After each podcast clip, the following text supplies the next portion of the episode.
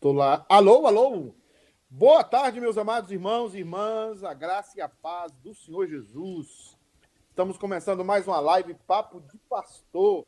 Nós estamos começando assim para terminar, começando para terminar aquela live que nós começamos a semana passada que não foi possível terminar por problemas técnicos, mas nós vamos. É, deixa eu baixar meu telefone aqui, senão eu vou ficar falando comigo mesmo.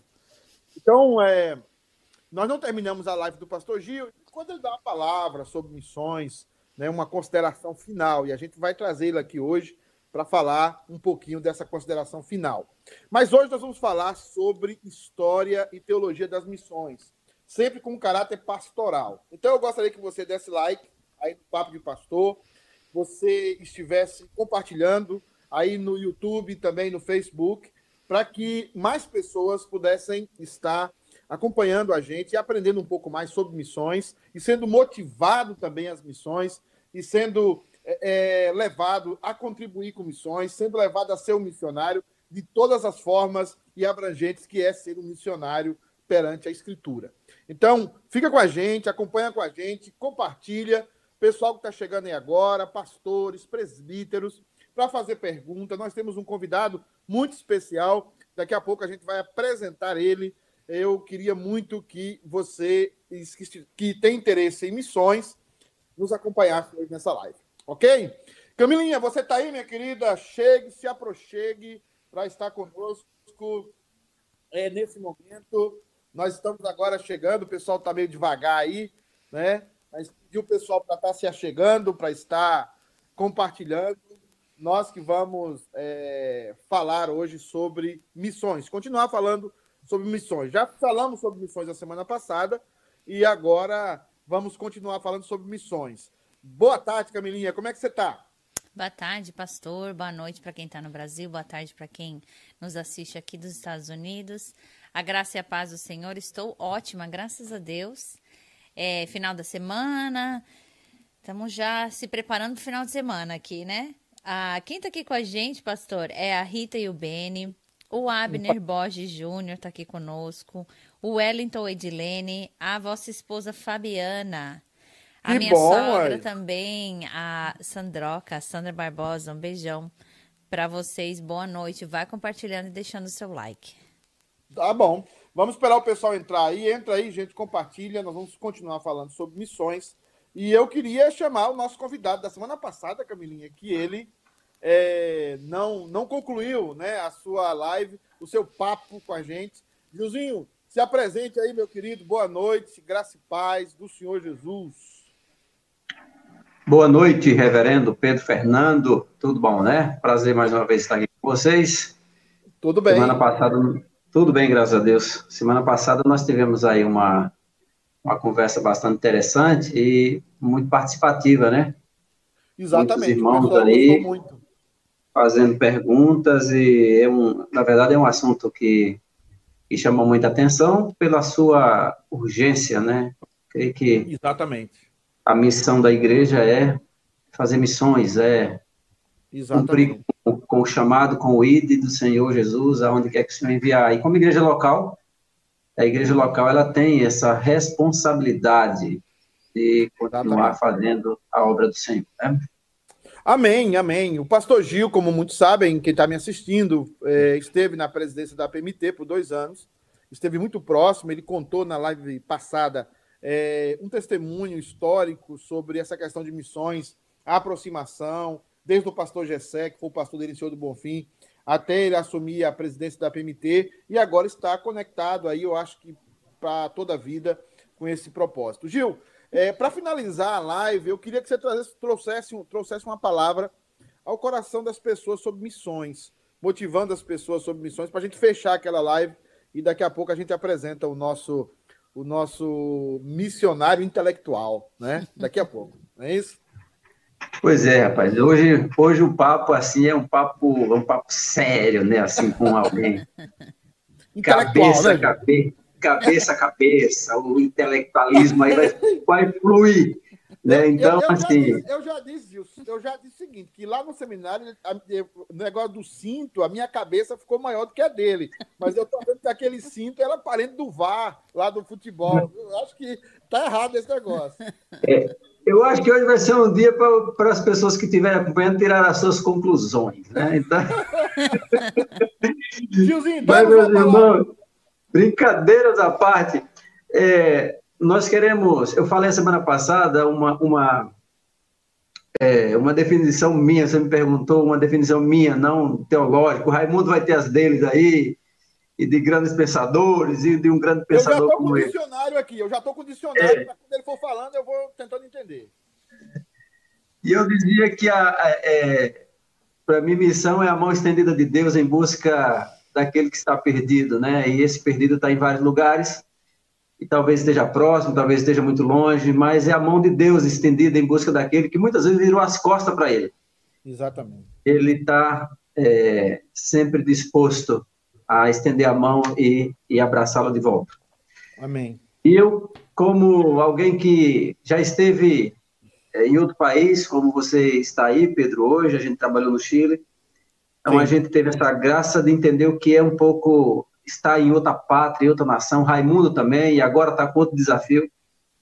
E Deus tem colocado na nossa vida esse desejo, né, de continuar é, servindo a Ele, hoje aqui no Brasil, mas também através da nossa igreja, como é, é, agência missionária, como igreja local, fazendo missões onde quer que o Senhor envie. Nós temos vários, vários missionários que a gente ajuda nesse sustento desses missionários. O que eu queria deixar para a igreja é que a igreja não, não, não perca de vista essa bênção que Deus deu, que é envolver-se com a obra missionária.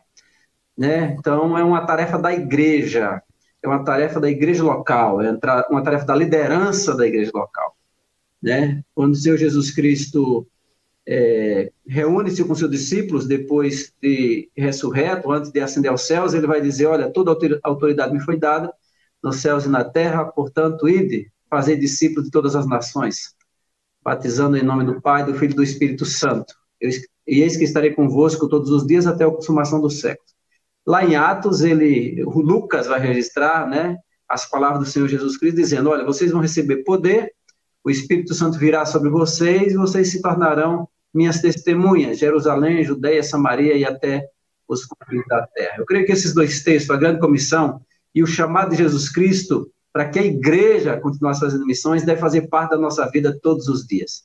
Nós, como igreja, é, temos o poder porque o Espírito Santo já veio sobre nós. Nós só falamos, nós só é, temos a oportunidade ou a graça de dizer que Jesus Cristo é o nosso Senhor e Salvador porque o Espírito Santo de Deus habita em nós. Então, nós, a, a, foi a igreja a quem Deus revelou seu poder. Então, já recebemos esse poder.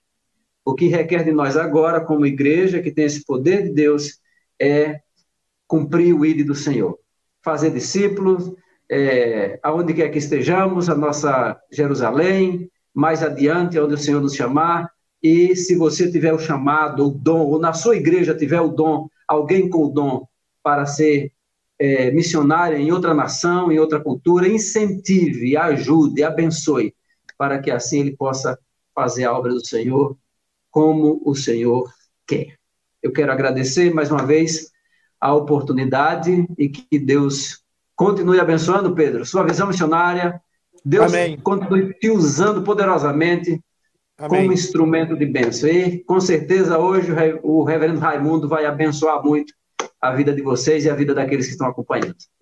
Meus irmãos, vamos chamar aí o Raimundo, né? E, e a, a, eu, a, não, vamos chamar o Raimundo, não. Não chama, não. Vamos chamar a Camilinha de novo. Camilinha, você entrou aí, e mais gente deu boa noite. Pra gente. Deixa a produção ligar meu microfone aqui. Quem tá aqui com a gente também, ó, é o Everson e a Claudete, deixando boa noite deles. O presbítero Cacheta também deixou boa noite dele aqui. Hum. Ah, o presbítero Eudes também. E o Cleitinho, o esposo da Simone do Vale. Você citou sua, sua sogra, que está aí também? Daqui a pouco você não cita, Falei, dá um problema, dá um problema falei, interno aí. Você não escutou, foi a primeira, deixou boa noite dela ali. Como que eu vou deixar passar, né, pastor? Não dá. É, eu, eu, vou apresentar um pouco o, o, o, nosso convidado de hoje à noite, né? O reverendo Raimundo Monteiro Montenegro Neto. O Raimundo, ele é, ele vai me corrigir o que eu falar errado aqui, como o Gil também me corrigiu. Raimundo é de Campina Grande, na Paraíba.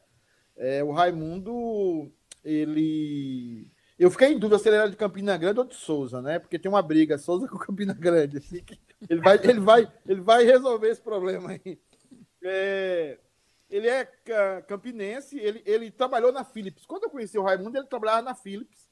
É, e ele chegou no seminário, eu já estava lá no seminário de JMC, e ele chegou depois de uma passagem pelo seminário lá do Norte, né?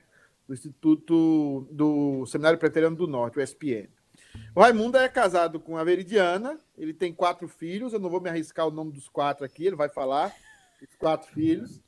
Raimundo foi missionário, na, foi pastor no Brasil há algum tempo, foi missionário na Albânia, também passou um tempo, me parece, em Portugal, é, regressou para o Brasil. Ele hoje é, está trabalhando na primeira igreja, ele é um dos pastores da primeira igreja de Belo Horizonte, né?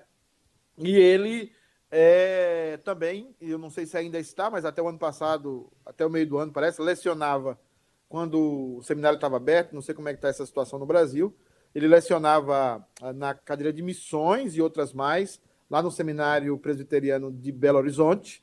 É, agora ele se prepara para ir para o campo missionário. É, possivelmente ele se prepara para ir para uh, ir para Panamá. Panamá. o Panamá, né, Gil? Panamá. E o Raimundo é, formar, é formado no JMC, tem pós-graduação na Presbiteriana, também ele é pós-graduado no Andrew Jump, ou é um especialista no Andrew, no Andrew Jump, e andou aí, tá, andou paquerando aí um, um, um doutorado na Universidade de Coimbra também. É, Raimundo, é, o que é que eu errei? Eu sei que você saiu aí, voltou. O que é que eu errei? Opa. Seja bem-vindo, meu querido. Seja bem-vindo. Boa noite. Boa noite. É um prazer estar aqui, revê-lo, Pedro, conhecer a Camila, rever o pastor Gidélcio. Uma satisfação tê-los juntos aqui. De fato, deu uma pequena interrupção aqui, eu fiquei sem saber até onde foi, né? É, para mim, eu falei muita heresia, e graças a Deus você não estava. não, até o que eu acompanhei estava estava praticamente certo, né, em, em, linhas gerais. Tem alguns detalhes apenas.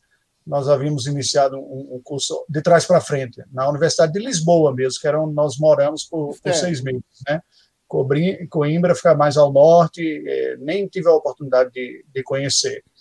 Mas é isso, a apresentação tem os dados técnicos e tem os dados emotivos aí também, né, afetivos que foram apresentados. o, Raimundo, e... o Raimundo é conhecido por nós, colegas e mais próximos, de um, um pastor é, missionário, um ardor missionário, mas com um, um forte, um forte viés acadêmico.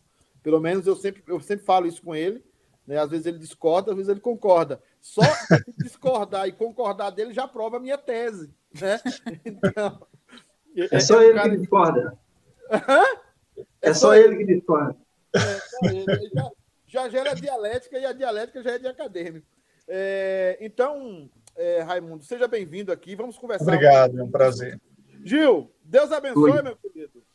Um, um As ordens. A gente vai voltar a se falar, se Deus quiser, ou com lives com outros temas, com outros assuntos. Deus abençoe. Sim. Um abraço. Amém. Muito obrigado. Deus abençoe. Um abraço. Tchau. Raimundo Montenegro Neto. Raimundo, Sou eu. Vamos, vamos começar aqui já assim, é, para esquentar. Como tá você se interessou por missões? Como é que um cara do interior da Paraíba se interessa por missões? Como é esse negócio? Rapaz, eu olhando a sua pergunta, o difícil vai ser falar objetivamente, mas eu vou colocar, né? Ah, ainda adolescente, lá na Igreja Presbiteriana Central de Campina Grande, e eu participei, e eu me lembro da conversa que a gente estava tendo antes da entrevista aqui, né? De um congresso promovido pela igreja local. Na verdade, dois, né? Um deles foi um de aniversário da igreja que foi teológico, uhum. onde eu tive a oportunidade de conhecer a fé reformada de forma mais explícita, e um outro foi um congresso de tema missionário, num nível muito bom, eu diria no nível nacional, com preletor internacional. Certo. E esses dois congressos marcaram profundamente a minha vida. Comunicaram dois valores a partir dos quais eu tenho levado a minha vida cristã, a minha vida ministerial. A compreensão de que nós precisamos ter uma fé lúcida, clara, objetiva, bíblica e profunda, e, ao mesmo tempo, o interesse e o engajamento ministerial prático de difusão do Evangelho e da palavra de Deus pelo uhum. mundo afora. Então, basicamente, foi isso. No mais, é a trajetória da construção. Raimundo, é, a, a, gente começou a falar aqui sobre a academia e falamos sobre, sobre missões. Geralmente, Sim. a gente tem escutado, não sei se o pessoal de casa, que a, eu, eu, eu vi isso nos, nos primórdios da minha igreja local lá, do, do da minha família. É, o, era, era mais ou menos assim: o cara, o cara que era bom da família ia ser doutor, ia ser advogado. O cara mais ou menos do meio, ele ia ser pastor, né, ia dar até pastor, mais ou menos. Agora, o mais, o mais limitado intelectualmente era o evangelista, o missionário. Né? Uhum.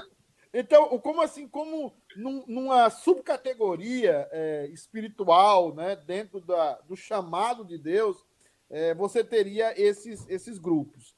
E pelo menos na minha cidade foi muito assim.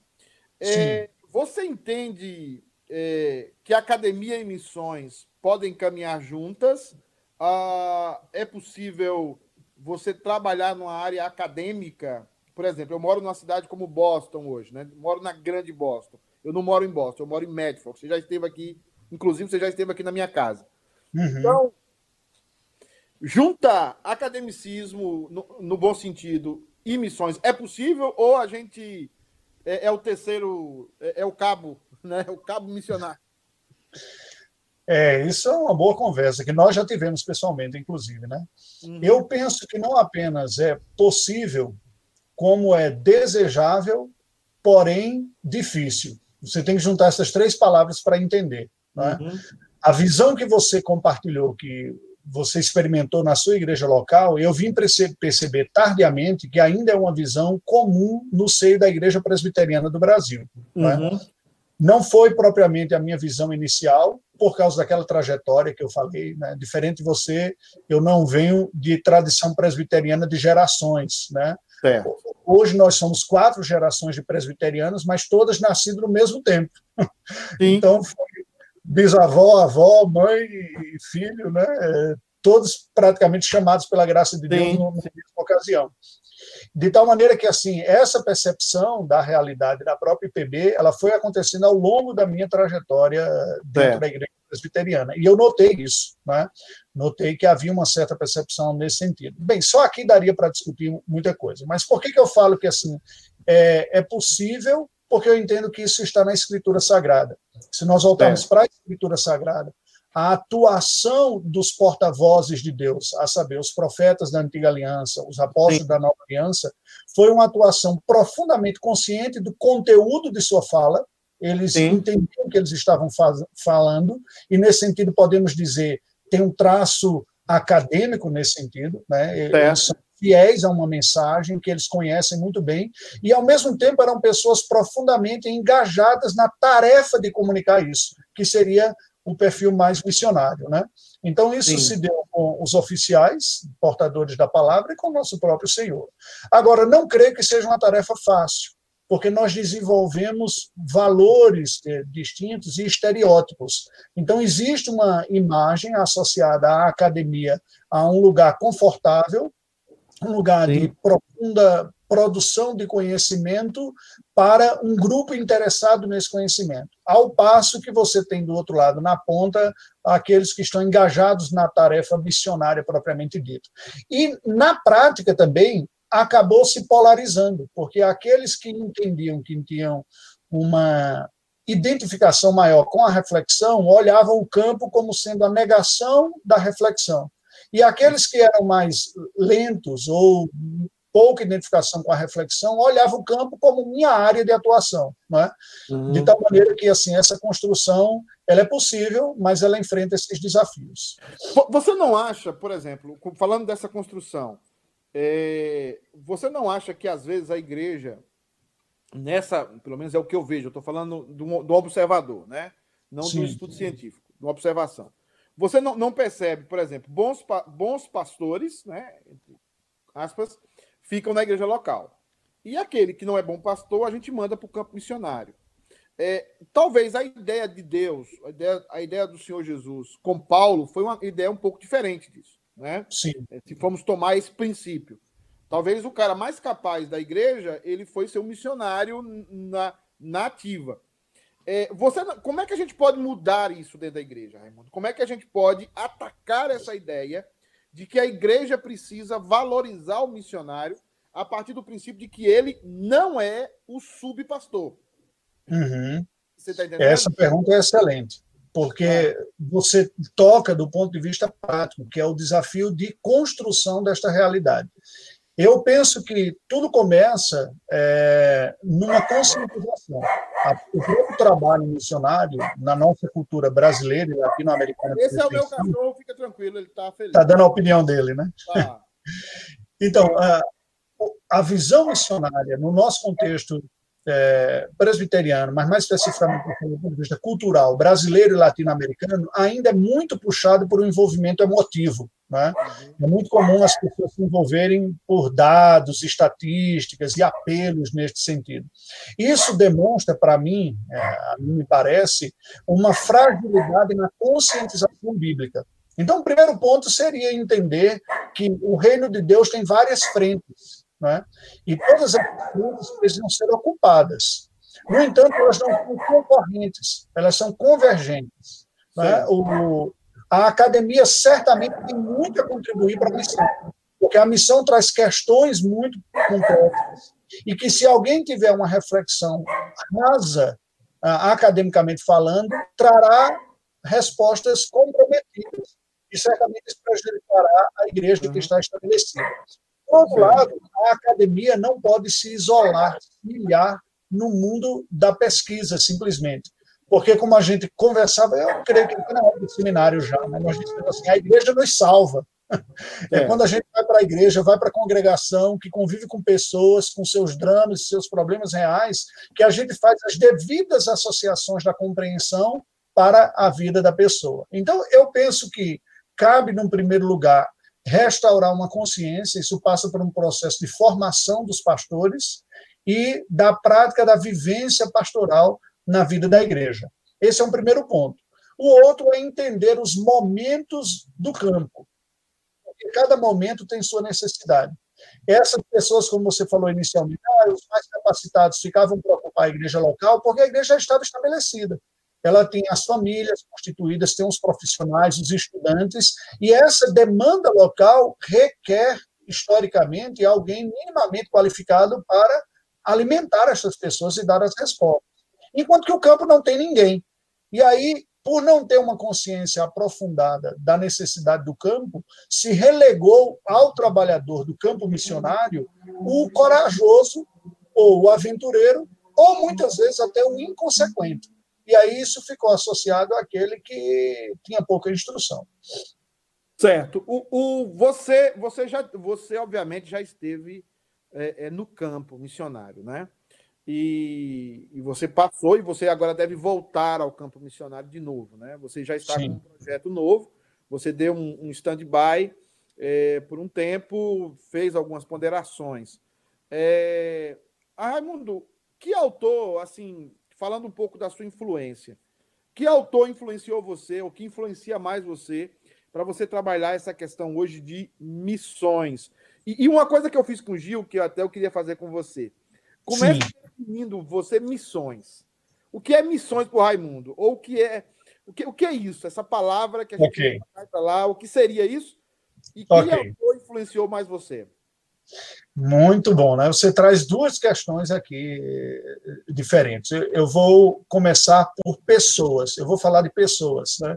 Quando você pergunta ao autor, você está dando a implicação acadêmica imediatamente. E eu confesso para você que a, a aproximação com missões não se deu na minha vida uh, pela academia, né? se deu por aquele congresso e pelo impacto de ter ouvido a visão do que é a construção missionária, a realização missionária, o empreendimento de estender o reino de Deus sobre a face da terra.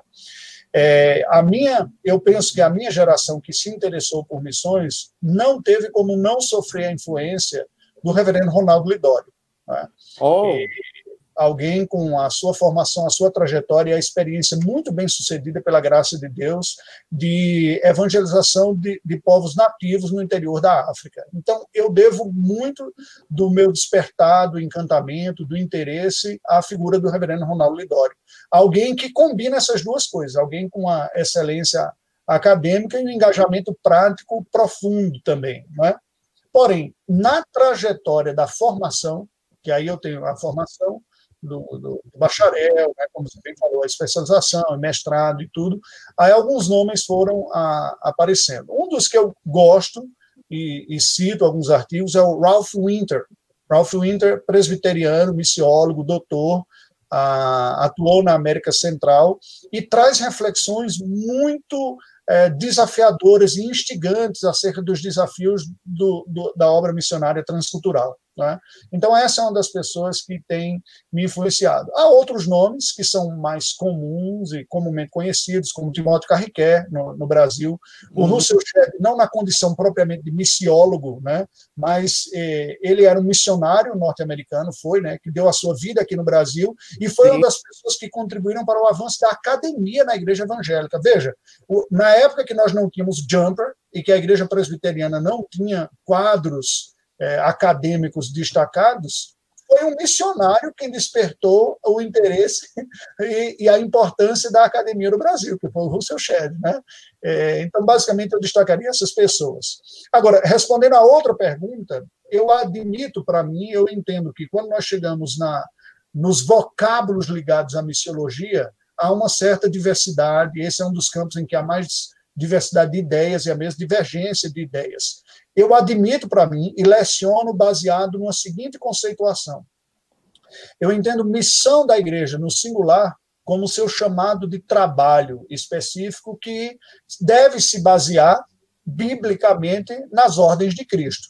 E a melhor ordem dos comissionamentos de Cristo, da comissão da igreja, os missiólogos têm um certo consenso de que seria a de Mateus 28, né? É, e de fazer discípulos de todas as nações. Eu penso que esse envolve evangelizar, pregar, dar testemunho, todas as implicações das outras comissões estão presentes. Então, eu diria, qual é a missão da igreja? A missão da igreja é fazer discípulos em toda a terra. Esta é a missão da igreja. É essa tarefa que ela é chamada para fazer. A razão existencial de tudo é a glória de Deus, é o alvo. Eu quero chegar à glória de Deus fazendo discípulos, porque nada mais glorifica a Deus do que pessoas tornando-se cristãs. Né? Isso é o que mais glorifica a Deus. Agora, neste exercício de cumprir a missão de fazer discípulos, a igreja tem várias ações, várias atividades. Estas são as suas missões. As missões são as frentes de trabalho que a igreja desenvolve com o propósito de cumprir a sua missão por excelência, que é fazer discípulos em toda a terra.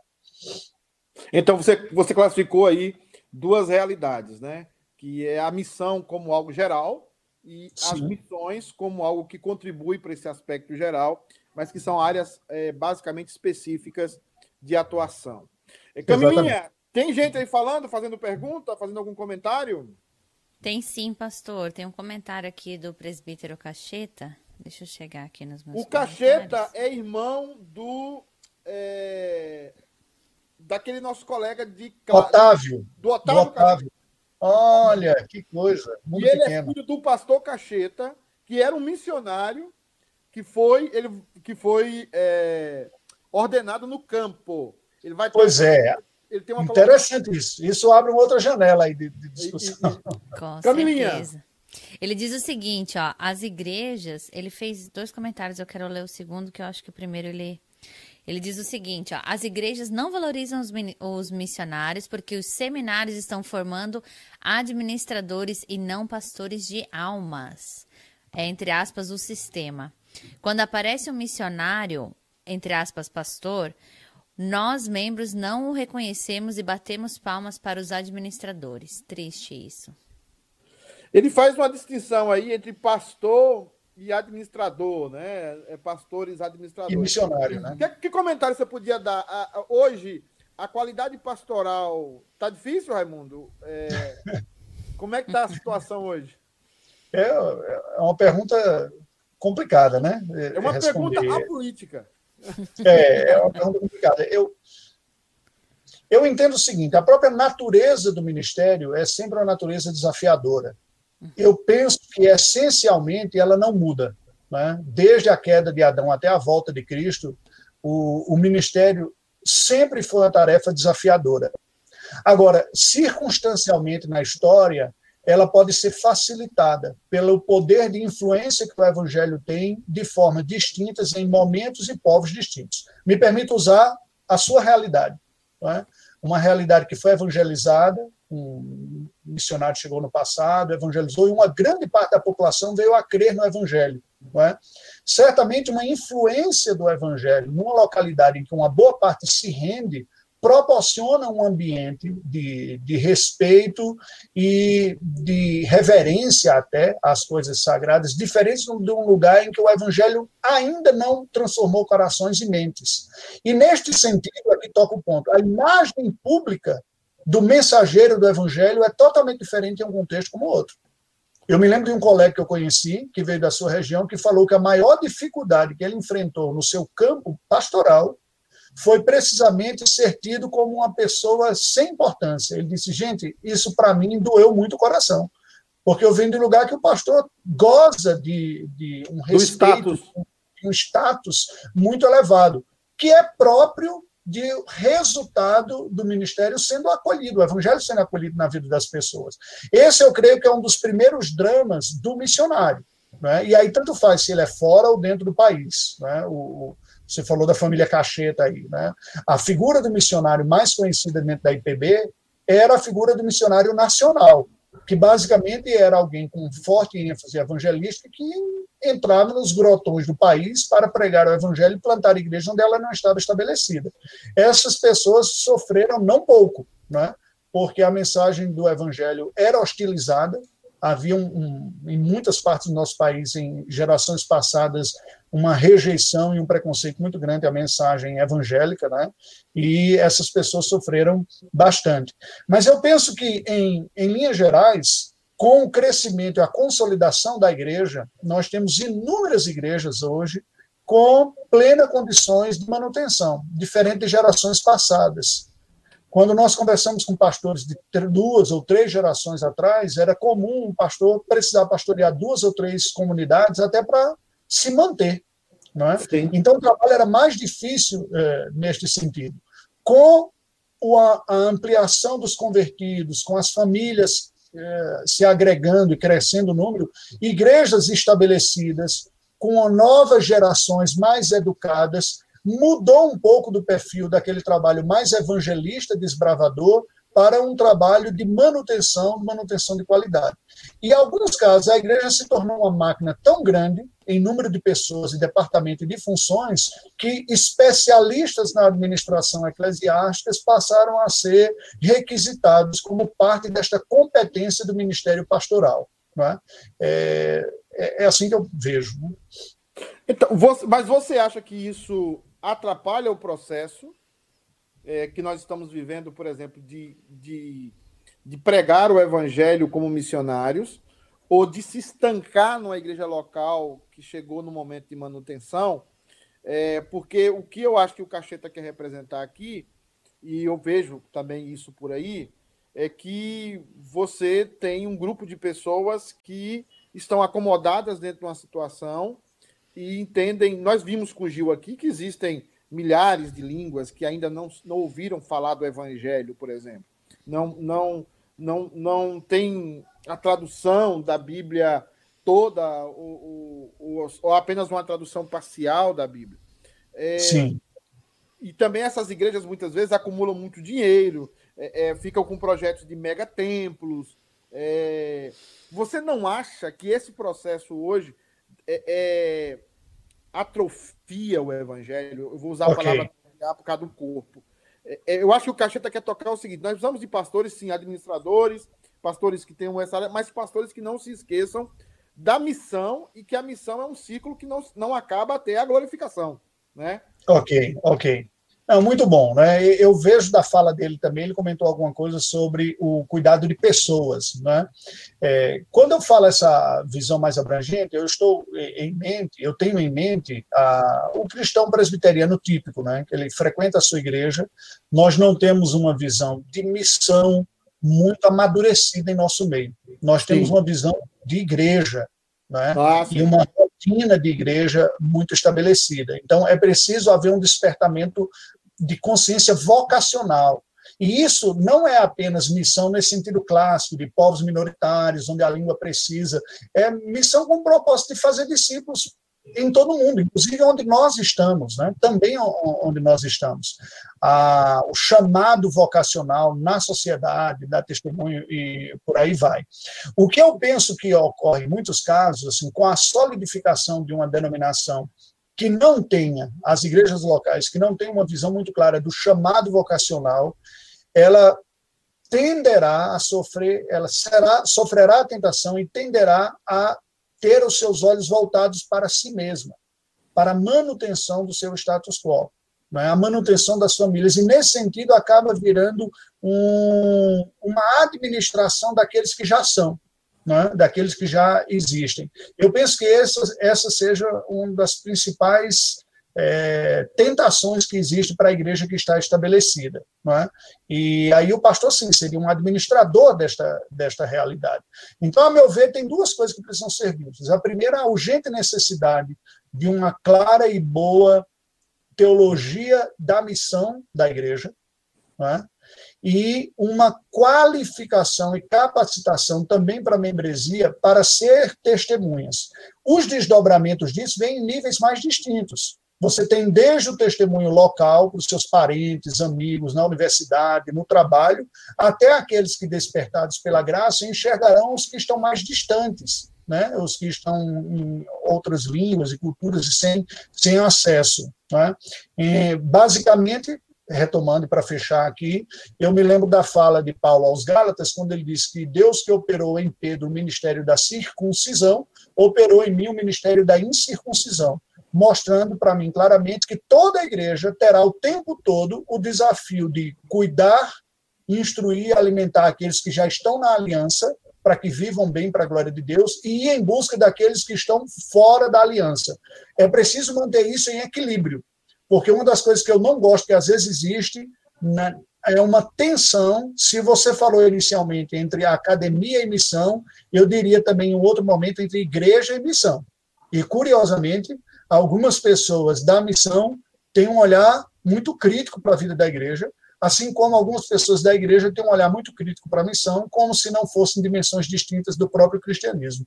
Contudo. É, é, é, é claro. Essa, essa, era a pergunta que eu ia, na sequência aqui, que eu estou que eu já já estava visualizando enquanto você falava. Nós trabalhamos o seguinte: erros. Eu acho que existe um passa-se um erro.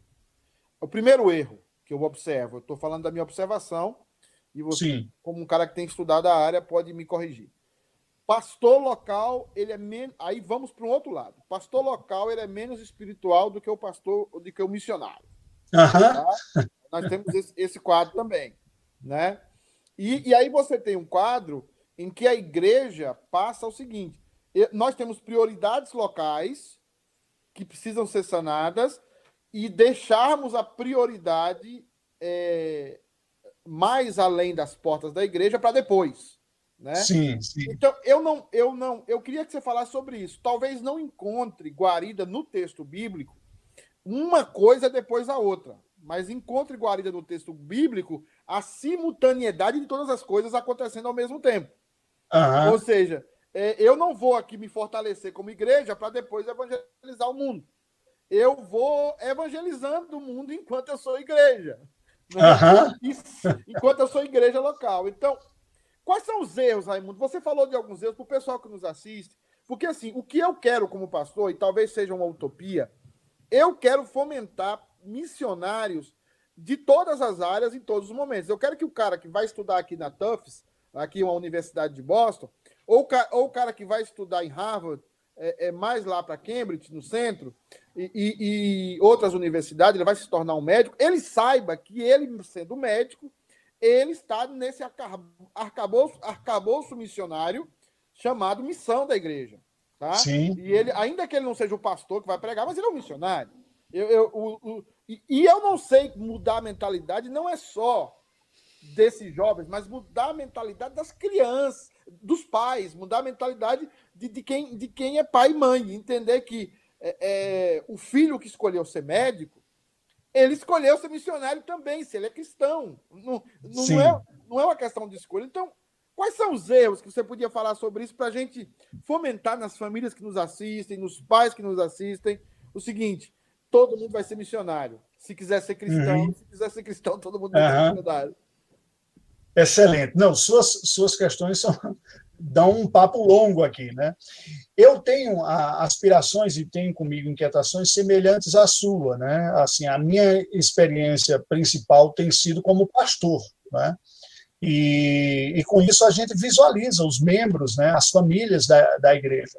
Eu percebo que em, em um meio tipicamente presbiteriano, a grande ameaça não é um um desvio teológico, mas uhum. muito mais a secularização, que é um desvio imperceptível. Quando a, a, aquele que professa uma fé muito bem checada em termos de declaração, né, ou de confissão, não condiz com os valores que constrói a sua semana, o seu dia a dia. Não é? Muitas vezes os irmãos que professam a fé dominical muito bonita, eles têm o um coração dominado pelos mesmos temores, desejos e aspirações de um ímpio, de um não cristão. Uhum. A diferença é que ele conserva um padrão ético, ascético em algumas medidas, não faço algumas coisas, e por isso eu me considero cristão. Então, certamente é preciso ter uma teologia de, de missão e de vocação mais clara, formada na vida da igreja. E esse é nosso papel como pastor, fazer, é, dar esta formação. Ah, ao não ter isso, gera-se algumas contradições, né? porque, como você falou, um estereótipo de olhar o pastor missionário como mais espiritual do que o pastor local, mas, por outro lado, a igreja não quer o pastor missionário, quer um pastor local dentro de si. Isso é uma contradição. Como é que eu quero que pastoreie minha vida e minha família alguém que eu considero menos espiritual do que o outro? Quer dizer, o mais espiritual não é espiritual né, é uma coisa meio complicada. Então, a gente tem que redefinir esse conceito de espiritualidade. Eu costumo dizer o seguinte: eu vejo que há um predomínio de uma mentalidade na vida da igreja do missionário é, como o diferente. Algumas pessoas o veem como muito espiritual, corajoso e dedicado, outros veem como um pouco inconsequente, quem não se ajusta no sistema, é meio exótico. Às vezes eu chego até a dizer que o missionário no Brasil é o hippie que se converteu. Né? o cara que pegava um violão, fumava um baseado, se juntava numa rodinha, tocava música. Ele converteu, tem Jesus agora, agora ele pega o violão, senta numa roda e compartilha o evangelho. Mas é alguém que anda meio à margem ainda da sociedade ou daquilo que está estabelecido. Então, nós precisamos de ministérios e de pessoas que sejam missionários não à margem, mas missionários na estrutura da sociedade na universidade, na escola e tudo. Em razão disso, eu acabei fazendo nessa época de pandemia uma série de entrevistas. Aí eu vou fazer a propaganda, se alguém tiver interesse, né? No meu canal no YouTube, aí, Rai Montenegro, que foram com profissionais de diversas áreas do saber, tanto da academia quanto da profissão. Com cada um deles, nós debatemos o desafio. Como é ser um cristão nessa área? Quais os desafios? Quais as oportunidades que tem. Eu penso que esse é o tipo de reflexão que a gente precisa fazer. E aí, falando para a igreja, o ponto é o seguinte: como eu relaciono a minha fé à minha vida? Como eu relaciono a minha fé com a minha qualificação? De que maneira a minha instrução definiu a minha maneira de interpretar a vida e de que forma a fé afeta isso? E, para concluir, sim. dentro disso, de que maneira eu posso ser o profissional, o agente social que a providência divina me colocou, como testemunha de Cristo e como discipulador. Não é? E aí, para fechar outra questão, que você juntou várias questões numa só, é, essa semana eu acabei soltando, todo dia eu tenho produzido uma pequena devocional para os membros da igreja, de sete minutos. Eu fiz toda ela no livro de Atos dos Apóstolos. E a primeira, que é foi da segunda-feira, se baseou exatamente nesse texto de Atos, quando Jesus diz: Sereis minhas testemunhas, tanto em Jerusalém como em toda a Judéia e Samaria até os confins da terra. Se você perceber, o livro de Atos dos Apóstolos nada mais é do que a demonstração de como a igreja parte do ponto de ser um grupo de 120 pessoas, judeus, amedrontados lá em Jerusalém, até se tornar uma comunidade universal, levando o evangelho a todos. Agora, a saída de Jerusalém, Judéia e Samaria até os confins da terra não foi um processo natural nem fácil. Foi um processo. É, foi curto, porque foi uma geração, apenas basicamente o livro de Atos cobre, mas foi intenso e doloroso. Sim, sim. Raimundo, eu, eu percebo assim, pessoal que está assistindo em casa. Camilinha, você tem mais algum comentário aí? Porque você. Algum boa noite? A Luciana Pastor, tá tem falando... sim, ó, a Lucas está aqui, tá aqui com a gente também. A Ana Flávia está aqui conosco. Boa noite, Aninha. A vossa mãe, Dona Neide Nunes, também está aqui. O Raimundo Beijão, conhece a, essa peça maravilhosa. Com certeza. a Marley está aqui conosco, deixou boa noite dela também. Quem está assistindo com a gente é o presbítero Iraci, que eu acredito que a irmã Rani também, a irmã Tânia está ali assistindo com ele. O Iraci é apaixonado por missões, é um cara Verdade. apaixonado por missões. Verdade, é, sempre é, é envolvido. O, o, o que eu percebo é, é, bem aqui, Raimundo, e também Camila, o que eu, o que eu percebo dentro desse processo de, de, de formação é que nós, pastores, e aqui vai uma crítica que eu queria que você me ajudasse. Olha o que o Marcos Cacheta colocou aí, ó, que ela está destacando. Missionário e pastor local, para mim, é a mesma coisa, pastores de alma. Uhum. Isso dá uma discussão boa. Exatamente. é, é uma, uma questão que nós precisamos entender o seguinte, Raimundo, a minha, a minha, o meu desafio, às vezes, no meu contexto aqui, é entender que o cara que está limpando a casa, ele é um house clean. Mas é entender uhum. que, ontologicamente, por ser cristão, ele é um missionário. Sim. Tá? Esse é o meu desafio, colocar na cabeça desse cara. O, o, outra coisa, o cara que vai pintar uma casa, ele é pintor, ele tem uma, uma empresa de pintura, eu tenho que colocar na cabeça desse cara que ele, além de ser um pintor, e ele o é, ele é um missionário dentro da estrutura da igreja. Que ele é cristão. Uhum. E ele tem que desenvolver esse padrão missionário. Tá? E, e eu vejo muitas vezes, é, na minha família, e aí até o Carlos Dourado apareceu aqui, que mora em Nova York, que é primo da minha mãe. Na minha família, nós tínhamos um pouco a ideia e, da, do profissional. Sim. Porque eu venho de cinco gerações presbiterianas e, e, e minha família tinha o pastor, o, o, profissional, o profissional que fazia os atos pastorais. Tá? E, e, e não fomentou na igreja esse aspecto missionário. Sim. Por isso que para mim é tão importante, tão importante, é, trazer você aqui e trazer missionários como você, porque eu acho também que a gente precisa reeducar a igreja local nesse sentido. Isso não está claro. Eu acho que uhum. não está claro. A partir do momento que a gente tem que criar um departamento de missões na igreja, e aí está a minha visão, para mim isso não está claro. Eu uhum. acho que o uhum. departamento. A igreja é um departamento de missões por si só. Deu para entender? Sim, sim, excelente. Entendeu? Excelente. É, eu, eu, eu, quero que a pessoa. E, e não, e, e, não é diferente o cara que resolveu, por exemplo, eu vou ser pastor, eu tenho uma vocação pastoral, você pastor. Ele não, não devia ser uma diferenciação do cara que fala assim: eu vou ser médico, vou formar Sim. em médico.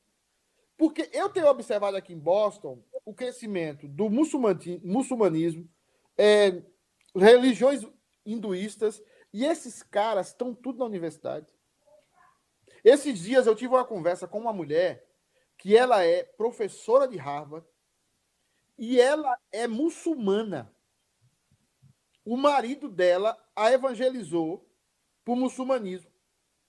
A mulher é uma intelectual, a mulher tem dois doutorados.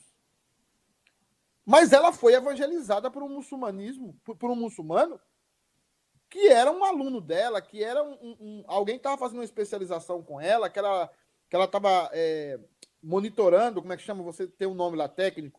Ela era monitoreio da, da tese dele, entendeu? Então, Orientadora orientadora da tese. Tá? Então, assim, nós precisamos. Eu vejo isso no cristianismo, fomentar isso na igreja. Somos um grupo de missionários. Somos uhum. missionários no, no, na essência do que nós somos. É, é uhum. é, você percebe essa mesma coisa que eu? Ou você acha que não? Que a gente tem que criar departamentos para isso e para aquilo, para mandar o cara bem para longe? Rapaz, essas perguntinhas ou ou são cruéis, né? Porque assim, vamos criar uma terceira via aí, né? Eu vejo o seguinte, eu compartilho uma boa parte da, da sua avaliação, né? Eu, eu enxergo duas coisas que no passado nos legaram essa posição atual de prejuízo de atuação missionária. A primeira delas, talvez tenha a ver, falo isso com certo temor, né? é uma autocrítica é, difícil. Né? Uh, tem a ver com a própria origem da, da, nossa fé reformada, que vem no contexto do Renascimento, do Iluminismo, do especialista nas letras. Né? É, o presbiterianismo, usando o termo que você usou, né, da filosofia, ontologicamente é um analista. Né? O uhum. presbiteriano, ontologicamente, é um analista de texto é um analista do hebraico, do grego, da teologia.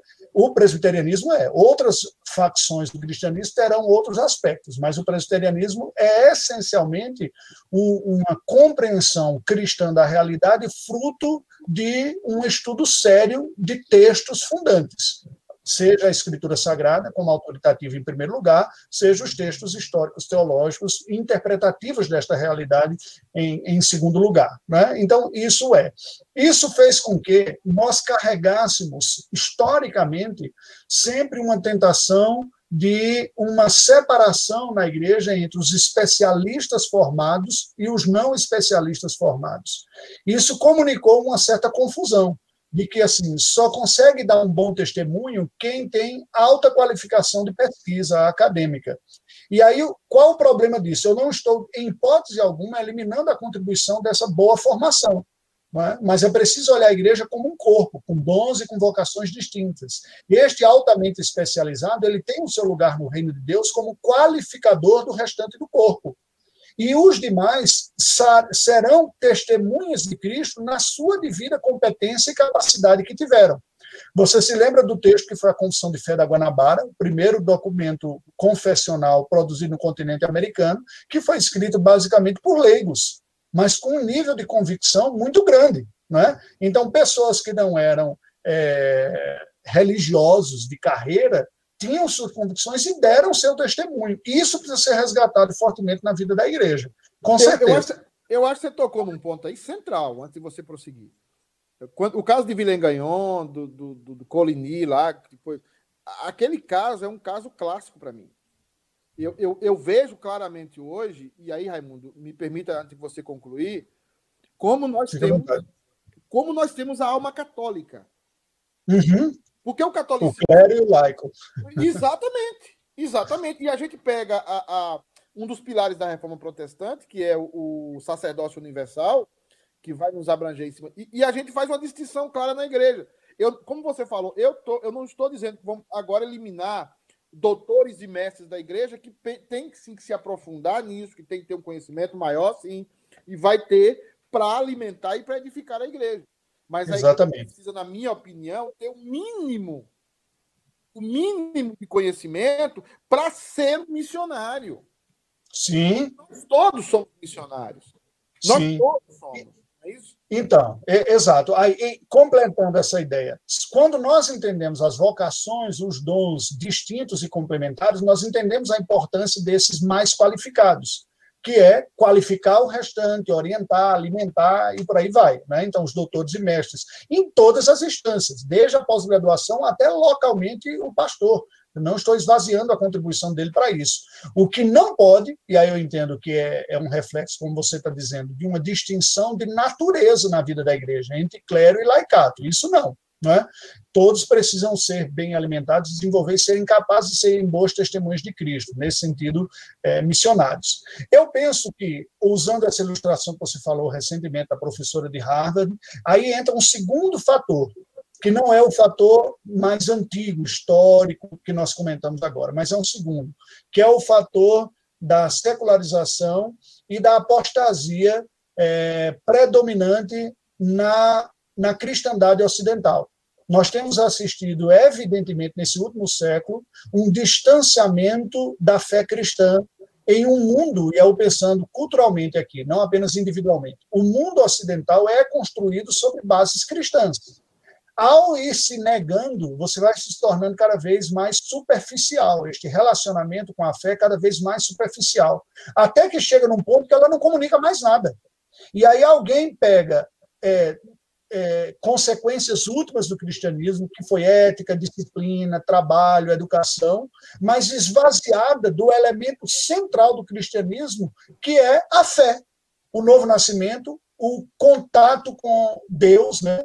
em ciência da religião nós diríamos com o sagrado, né, com o divino, que é nos dado através de Jesus Cristo. Então, essa estrutura que tem um car uma carcaça cristã, digamos assim, e tem valores que são oriundos do cristianismo, mas não tem mais cristianismo, ela está oca. E o homem não fica oco, né? vai procurar alguma coisa para dar sentido para a sua existência. Daí o crescimento de outras manifestações religiosas. Né? Eu gosto de fazer uma pequena distinção. Eu penso que fica mais fácil comunicar para todos na igreja de que todos somos chamados para sermos testemunhas de Cristo. Porque okay. missões, missão e missionários são termos tão carregados que a gente tem que ficar definindo para poder dizer. Né? Todo cristão é um missionário, sim, como chamado geral.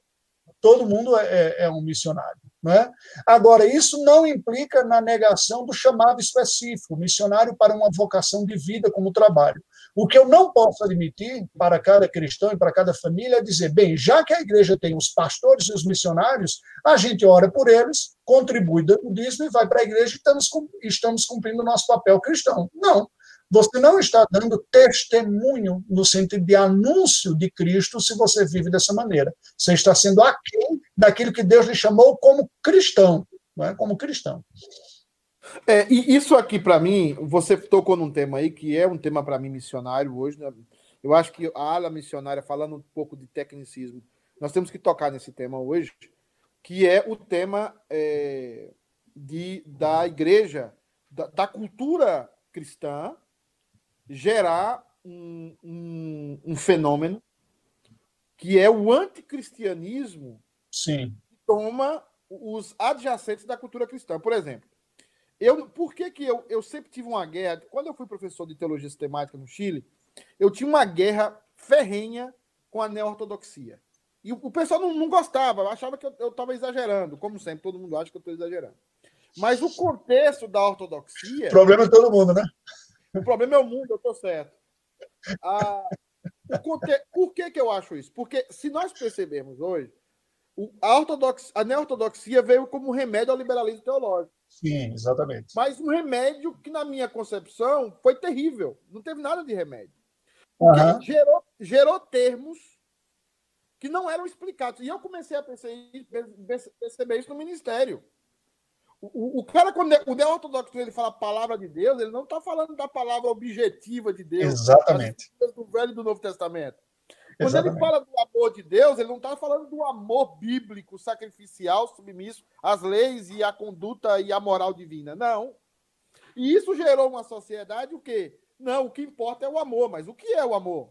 Né? Uhum, uhum. O, que importa é, é, é Deus falar no, com você, mas como é que Deus fala comigo? Então, você Exato. tem uma cultura. E aí a liberdade se tornou uma idolatria. Eu, eu posso fazer o que eu quiser, na hora que eu quiser, como eu quiser e ninguém tem nada a ver com isso, porque a cultura cristã fez isso comigo. Agora, eu acho que, falando de missões, os muçulmanos estão vendo isso. Uhum. Os, os muçulmanos estão vendo isso de uma forma tão clara que eles estão atacando a cultura ocidental, tá? porque isso não supre é, essa libertinagem que Paulo já combatia e João também, Exato. nas suas cartas, essa libertinagem e que Calvino trabalhou com tanta eficácia também em Genebra, ela não supre o ser humano. Então, talvez não teríamos que falar em missão é, ao, ao revés, vamos dizer assim. É. Seja, missão, eu, eu, preciso formar um cara para ele ser missionário dentro da igreja local? Sim, sim, sim, com certeza. É, foi muito bom você comentar isso, porque isso me remonta à última experiência que nós tivemos fora. Né? Eu passei dois anos na Albânia, que é um país do sudeste europeu, região dos Balcãs, um país de maioria muçulmana, mas consideravelmente secularizado dentro do contexto da Europa. E a reta final foi em Portugal. Junte-se a isso uma visita que nós fizemos à Nova Zelândia, que, do ponto de vista cultural e religioso, está muito semelhante, né? o contexto uhum. europeu, assim como da, da Oceania. E o que deu para perceber foi uma força de resistência, um grupo minoritário que percebeu que o que restava de cristianismo, entre aspas, estava muito longe do verdadeiro cristianismo bíblico, em termos de convicção, de vitalidade, de transformação de vida, de todos os aspectos. E um, um grupo faz esse caminho reverso. Né? Inclusive, assim, essa é a história também aí dos Estados Unidos da América do presbiterianismo, os segmentos que rompem com a denominação que foi se liberalizando e Tem a PCUSA e a PCA. A PCA rompe com a PCUSA para buscar os segmentos, né? É, vários. Então, o, o que é que você vê? São pessoas que percebem que não há mais como viver um cristianismo minimamente saudável no meio de uma instituição que nega os fundamentos. Aí vem a, a ideia do fundamentalismo, né? que é, não estou dizendo que o conservadorismo é, é, o fundamentalismo, mas só dizendo que a preocupação era voltar para os fundamentos. Sim. E estas pessoas fazem um caminho oposto, fazem um caminho de assim, vamos revitalizar, que significa voltar, voltar para a escritura, voltar para o básico, voltar para a vida, para a família, para, para vários aspectos. Certamente o mundo ocidental hoje é tão campo missionário quanto o Oriente. A chamada cristandade é tão campo missionário quanto o islamismo, o budismo ou qualquer outra expressão. Não podemos ser inocentes e sermos enganados pelos termos que estão esvaziados dos conteúdos e, mais do que isso, pelas pessoas que se utilizam dos termos e que muitas vezes não têm um conhecimento real e pessoal do Deus que se propaga nessas instituições. Né? Tá bom. Raimundo, enquanto você pensa, eu vou chamar a Camilinha para ela falar se tem alguém ali com a gente. Ah, que é, eu queria que você falasse um pouco da sua reflexão sobre, sobre a sua passagem pelo campo. Quais são os maiores desafios de aspectos gerais que você teve? Os desafios que você pode falar para alguém que está nos assistindo e quer ser missionário, missionária. Fabiana mesmo, minha, queria ser missionária. E o dia que ela, o presbítero Azul trouxe um, um vídeo para ela que todo mundo comia na mesmo, no mesmo prato, com a mesma mãe, com a mesma mão, né? Aí ela, ela, ela, ela, ela, desistiu do, do, do, do missionário além fronteiras, né? Pois é, pois é.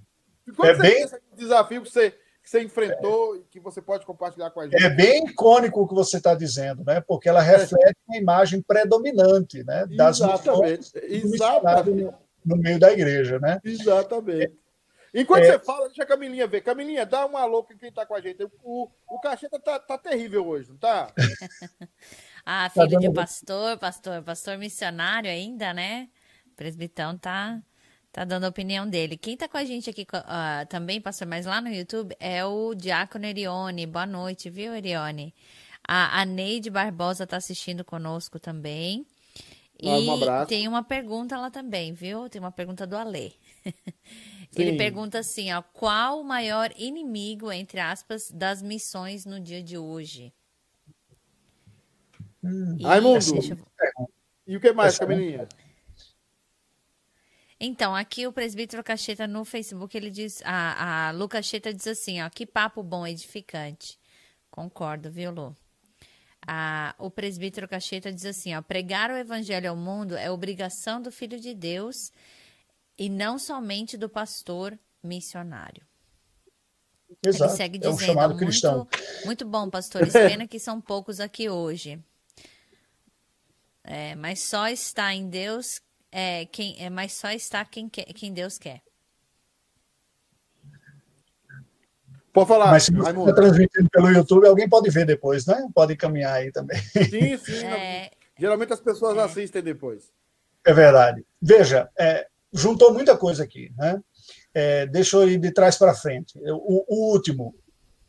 Eu penso que o maior desafio ao engajamento missionário atual é a apostasia da cristandade no mundo ocidental porque você mina as bases do cristianismo, de ter a Bíblia como palavra de Deus, a necessidade de conversão, o reconhecimento da necessidade de novo nascimento, de transformação espiritual, Os elementos essenciais da fé, que são transformadores, que são conteúdo de fé, não racionalizações, a encarnação do Verbo, Jesus Cristo, é? a morte expiatória, a sua ressurreição. Nós temos que voltar para esses pontos. Quando você se afasta disso, você tem uma igreja que professa-se cristã, mas que não é cristã, e que, portanto, vai dar muito trabalho.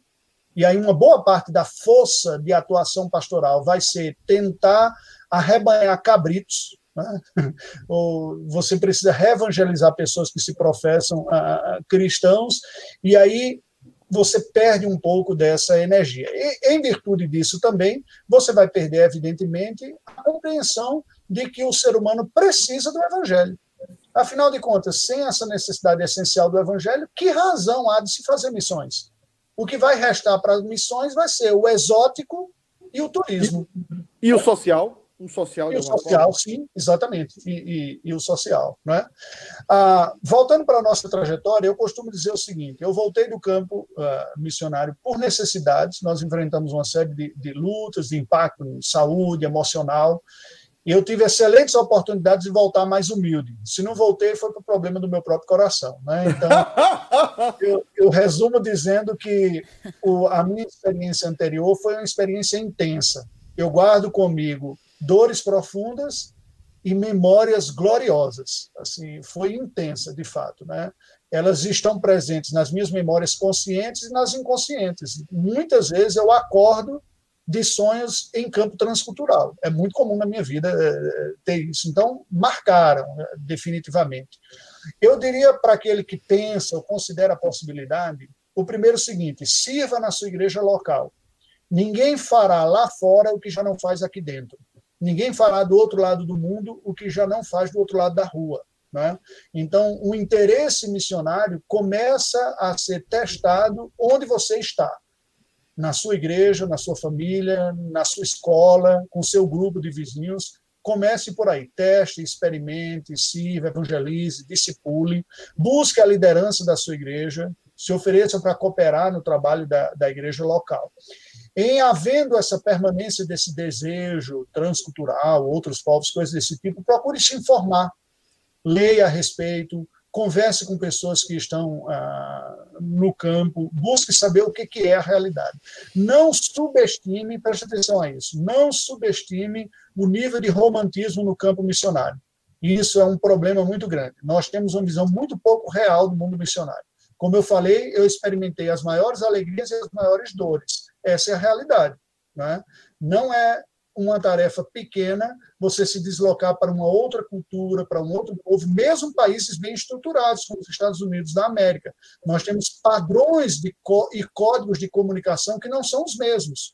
Né? Todo brasileiro que foi viver nos Estados Unidos fala da, do impacto positivo da estrutura que o país oferece mas a comunicação é diferente, a expressão de afetividade, o direito ao falar de coisas profundas do coração não se dá na mesma velocidade, do mesmo jeito que se dá entre os latinos. Então, tudo isso faz parte deste pacote de, de se pensar. A outra coisa é o seguinte: não diminua a importância do bom conhecimento da própria fé.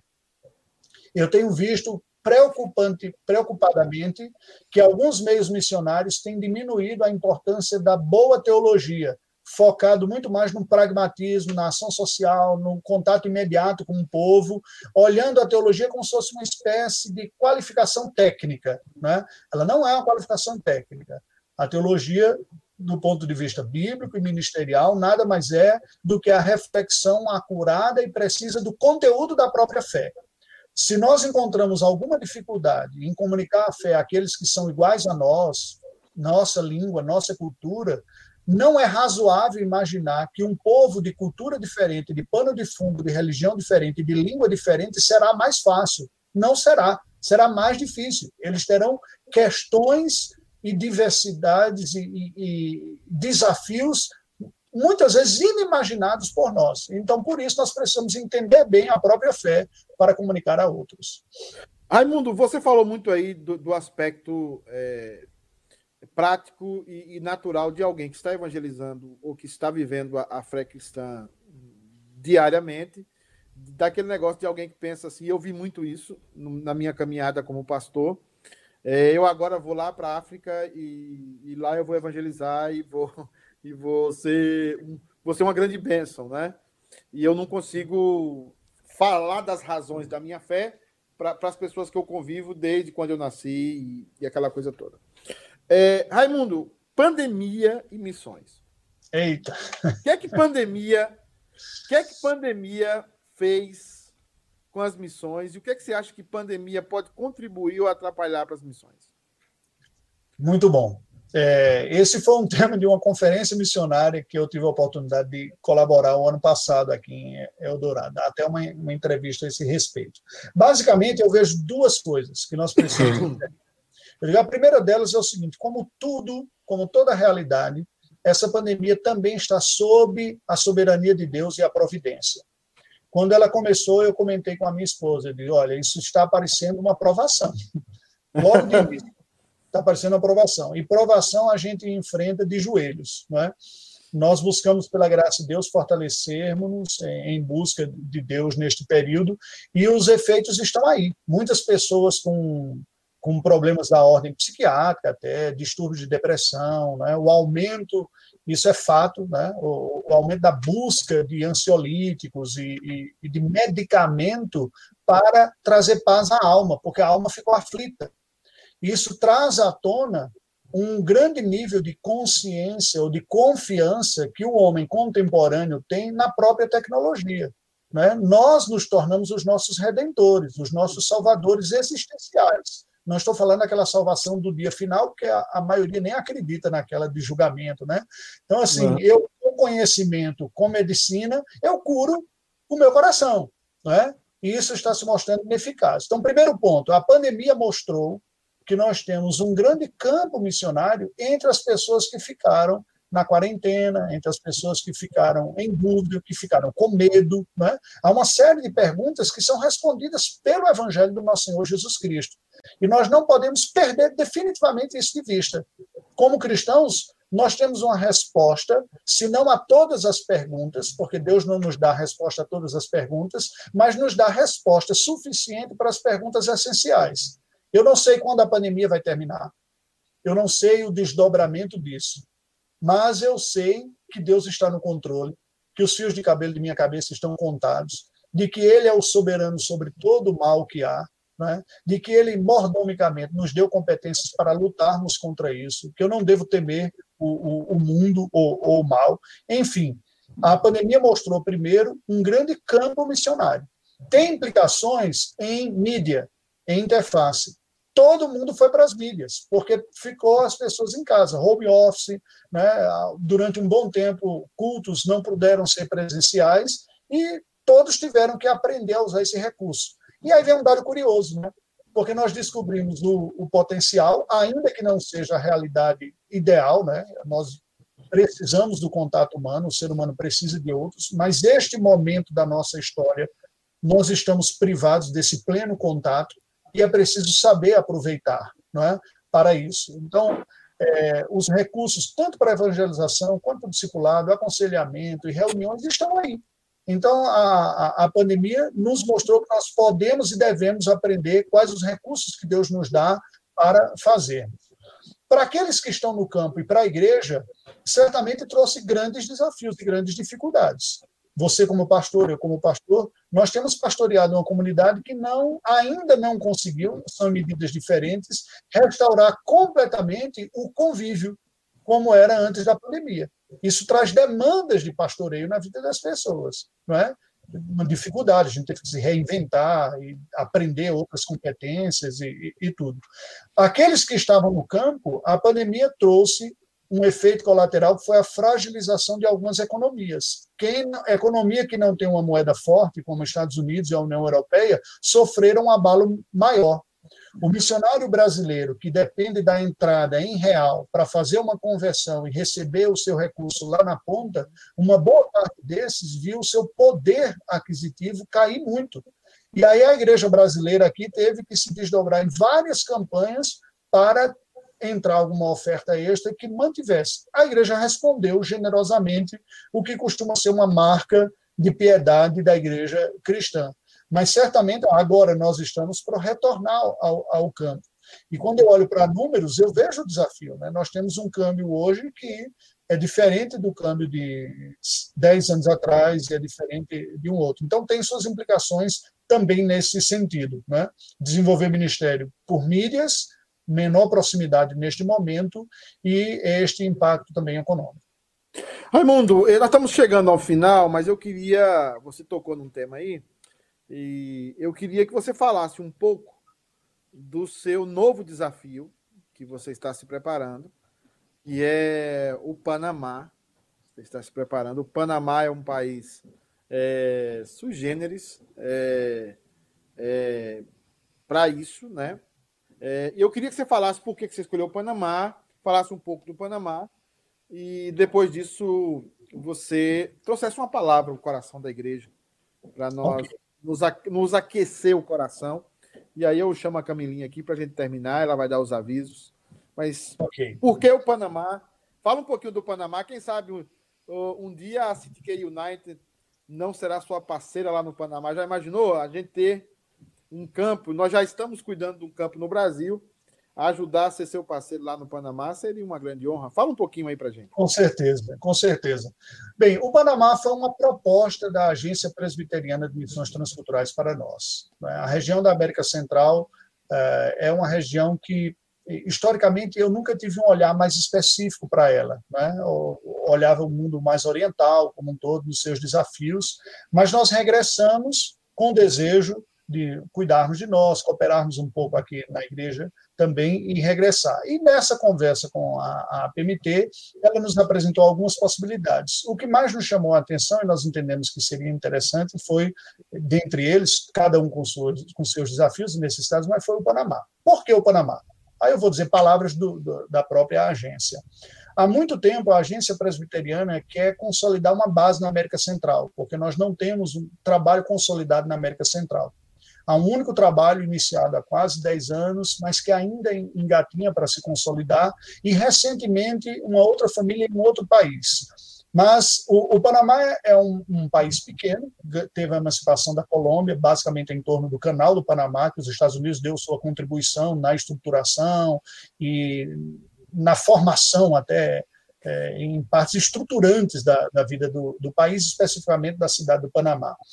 Pelo canal do Panamá passa um volume absurdo de mercadorias, é uma economia mais liberal, o que acabou atraindo ah, muitas multinacionais, o que faz da cidade do Panamá uma das cidades mais cosmopolitas do continente americano, especialmente na América Latina. Né? Nós temos, obviamente, os Estados Unidos como Nova York, né? Los Angeles, né? com cidades enormes e bem cosmopolitas. O Brasil, nós temos São Paulo, é, Rio de Janeiro. Né? Mas na América Central, a cidade do Panamá possivelmente seja essa com pessoas vindas de diversas partes do mundo para trabalhar nesse meio, é, devido às oportunidades de trabalho, e que, portanto, você tem a oportunidade de levar o evangelho para pessoas que dificilmente teriam contato com o evangelho se estivessem em seus países de origem, muitos dos quais estão a igreja estabelecida. Há um percentual evangélico de, é, razoável, semelhante à América Latina, alguns países como o Brasil, de 20%, mas uma fraquíssima presença é, confessional, presbiteriana e reformada. Né? Não há uhum. uma, uma segurança ou mesmo uma denominação, até onde eu saiba, nesse sentido. Então, o desafio foi consolidar o trabalho presbiteriano no país, estabelecer bases para formar uma base da APMT para a América Central e região do Caribe, a possibilidade de formação teológica, e aqui entra um pouco da minha colaboração também, para pequenas denominações na região que estão é, carecendo de fortalecimento nessa área. Então, a PMT entendeu isso também, por isso que nos propôs esta realidade. Né? Então, como um todo, seria a consolidação de um trabalho, estabelecimento de uma denominação e a criação de uma base para a região da América Central e Caribe. Né? Então, esse é o, o, o motivo, o desafio que nos Ou é. Seja, nós estamos falando de uma base, é, isso é importante, de um projeto que vai além de criar uma igreja, é, plantar uma igreja lá, vamos colocar assim, mas é algo mais abrangente do que isso. É, é um projeto que se inicia, obviamente, visando formar uma estrutura para abraçar os demais países da América Central. Exatamente. Exatamente. Exatamente. É. Então, baseado um pouco na nossa experiência pastoral né, e teológica, de docência, e até a experiência da, da Albânia, a APMT entendeu que nós poderíamos dar essa colaboração na consolidação do trabalho, numa formação teológica, e juntamente com quem mais chegar lá, criar essa estrutura para que ocorra uma base futura para a região da América Central e Caribe. Agora, diferente das outras vezes, até por causa de pandemia, é a primeira vez que eu tenho definido um destino de um lugar que eu não sei como é. Eu ainda não tive a oportunidade de, de ir lá, né? a pandemia fechou as portas e, e tal, e a gente tem as pesquisas feitas à distância, né? e diálogo com quem lá está. Mas certamente próximo, né, mais próximo de vocês aí, seria um privilégio muito grande contar com a parceria da Christ the King Presbyterian Church lá na, no Panamá, né, na, na consolidação do trabalho, na criação de uma denominação e na, no estabelecimento de uma base para o trabalho presbiteriano na região da América Central e Caribe. Importante, importante. Eu, eu creio que é um processo um projeto que está no radar e certamente o Conselho, tendo a disponibilidade, nós vamos estar, porque missões é, de forma integral, no bom sentido da palavra, porque eu não vou falar integral no outro sentido, é, no sentido reformado da palavra, então, é, é, importante, é importante a gente, a gente ter. É, a palavra que eu queria, reverendo Pedro, me permita, Sim. as pessoas é o seguinte: lembre-se que o chamado missionário, que é fazer discípulos de Cristo em todas as nações, é para cada um de nós como cristão. Você precisa olhar a sua família, os vizinhos, os seus colegas de trabalho, de estudo, que a providência divina, Deus em sua soberania, colocou para você, um campo e um contato de atuação que nós, pastores, não teremos, porque são pessoas que têm acesso a você, que Deus colocou na sua vida são o seu campo missionário. Você pode se sentir intimidado, às vezes tímido, dizer, ah, mas eu não tenho a competência do pastor Pedro, ele tem todas as respostas na língua. Eu costumo dizer o seguinte: o evangelho que você creu foi o suficiente para salvar a sua alma. Tem poder suficiente para salvar a de uma outra pessoa também. Compartilhe o que você tem, porque no final das contas, nós só compartilhamos o que temos. Se você tem fé em Deus, amor por Jesus Cristo, certeza da obra de Cristo, compartilhe. Não há nenhum demérito em algum momento você dizer para a pessoa: preciso estudar mais esse ponto, vou voltar, vou estudar e vou trazer a resposta. Seja parte como testemunha de Cristo. Participe, engaje-se, procure conhecer mais o que é que Deus está fazendo pelo mundo afora cobre da sua liderança no bom sentido, pressione para que não apenas as atividades locais sejam feitas e esteja engajado nelas, mas que a igreja tome parte nesta obra de Deus que é internacional e que é mundial.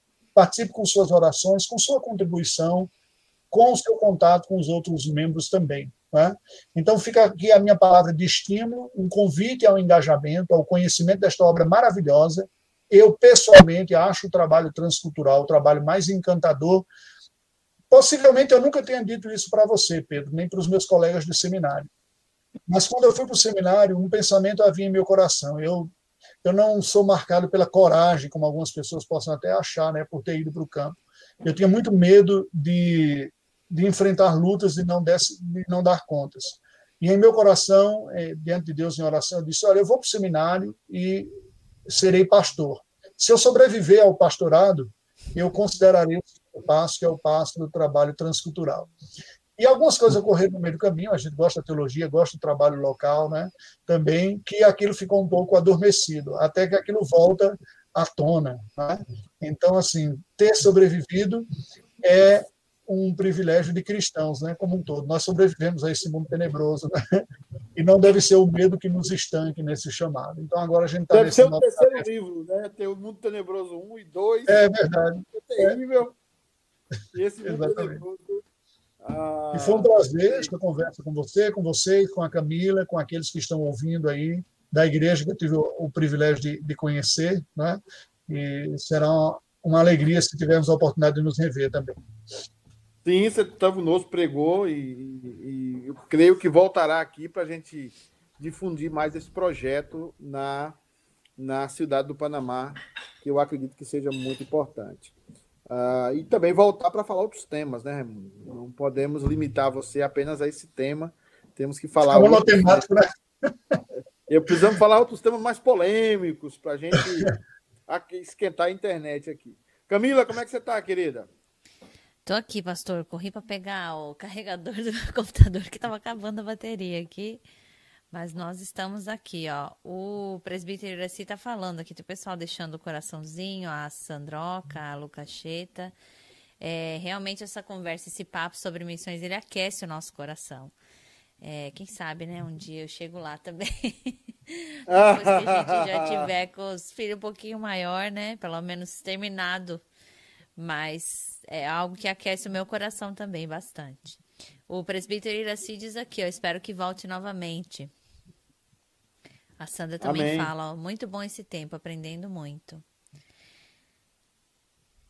É isso aí.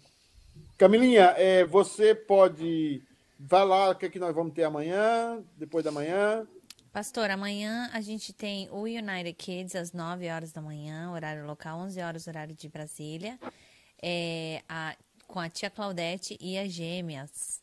É, na segunda-feira a gente tem o é, Pastorais United às 6 da tarde. É, agora, todos os nossos programas são é, semanais, são a, a, de segunda a sexta, são às 6 da tarde. O programa do pastor Jeff, que era às 8h30, agora passa a ser 6 da tarde, horário local. Então, segunda é Pastorais United. Terça é, é, Buscando a Sabedoria de Deus. A gente vai continuar o tema Contentamento, que nós começamos essa semana. Na, na quarta-feira é Família United com o pastor Ângelo, às seis da tarde. No, na quarta-feira, na quinta-feira, deixa eu perder o dia da semana e o horário e o programa aqui. Na quinta-feira é Conectados com Cris com o pastor Jeff. E na sexta-feira é Papo de Pastor às seis da tarde. E aos sábados, às, às nove da manhã, é o United Kids. Que é, esse é o horário local, horário de Brasília, é duas horas. Nós temos é, culto, né? Às seis horas no domingo. Isso, e domingo culto às seis horas, transmissão ao vivo.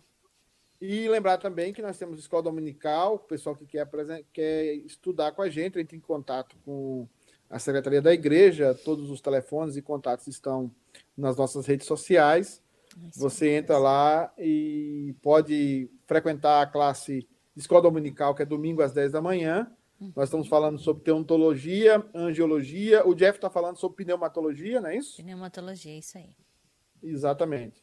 Então, vocês são nossos convidados, tá? E também nós temos escola dominical para os kids no domingo também, com o nosso departamento infantil. Às nove da manhã, isso. E entender é. que quatro horas da tarde do domingo nós temos a escola dominical especial para eleição de presbíteros e diáconos, né? Raimundo, você tem um canal no YouTube, fala de novo ele aí para gente. Isso, é Rai Montenegro. Né? Então você pode Rai colocar Montenegro, YouTube. Oh, Isso. Fica mais fácil, mais curtinho, né? São dois nomes longos. Então, ah, YouTube barra Rai Montenegro, o R e o M maiúsculos, e aí você encontra. Eu tenho okay. a, a, algumas reflexões aí, então fica à disposição. Vamos conversar mais. É, vamos terminar com uma oração, então? Vamos orar. Senhor Deus, obrigado, Pai, por essa palavra sobre missões, por essa palavra, é, Deus amado, esclarecedora, orientadora, é, e também que nos aquece o coração para, eh, de alguma forma, Deus amado, despertarmos para as missões de uma forma é, integral, como a tua palavra nos manda. Permita-nos, Pai amado, sermos aquecidos para esse fator tão importante da igreja e também, como igreja, sermos contribuintes, tanto local como é, extramuro das igrejas, sermos contribuintes da pregação do teu Evangelho Santo, levar a tua verdade até que o Senhor retorne para restaurar todas as coisas de forma definitiva. Nós pedimos a tua bênção sobre a vida do Raimundo, sobre esse novo projeto no Panamá. Pedimos também os irmãos que nos assistem, que o Senhor abençoe também a vida da Camila, do Ale, que sempre estão conosco. Abençoe, Deus amado, a cada irmão que nos assiste, que assistirão também esse programa depois. Nos abençoe, Deus. Muito obrigado, Pai, por esse momento. Em nome de Jesus. Amém. Amém. Amém. Um abraço, Camilinha. A gente se vê. Tá bom? Um abraço. Obrigado, pastor Raimundo. Um abraço. Tchau, Prazer em conhecer, Camila. Deus te abençoe. Prazer é meu. Amém. tchau, tchau. Tchau, tchau.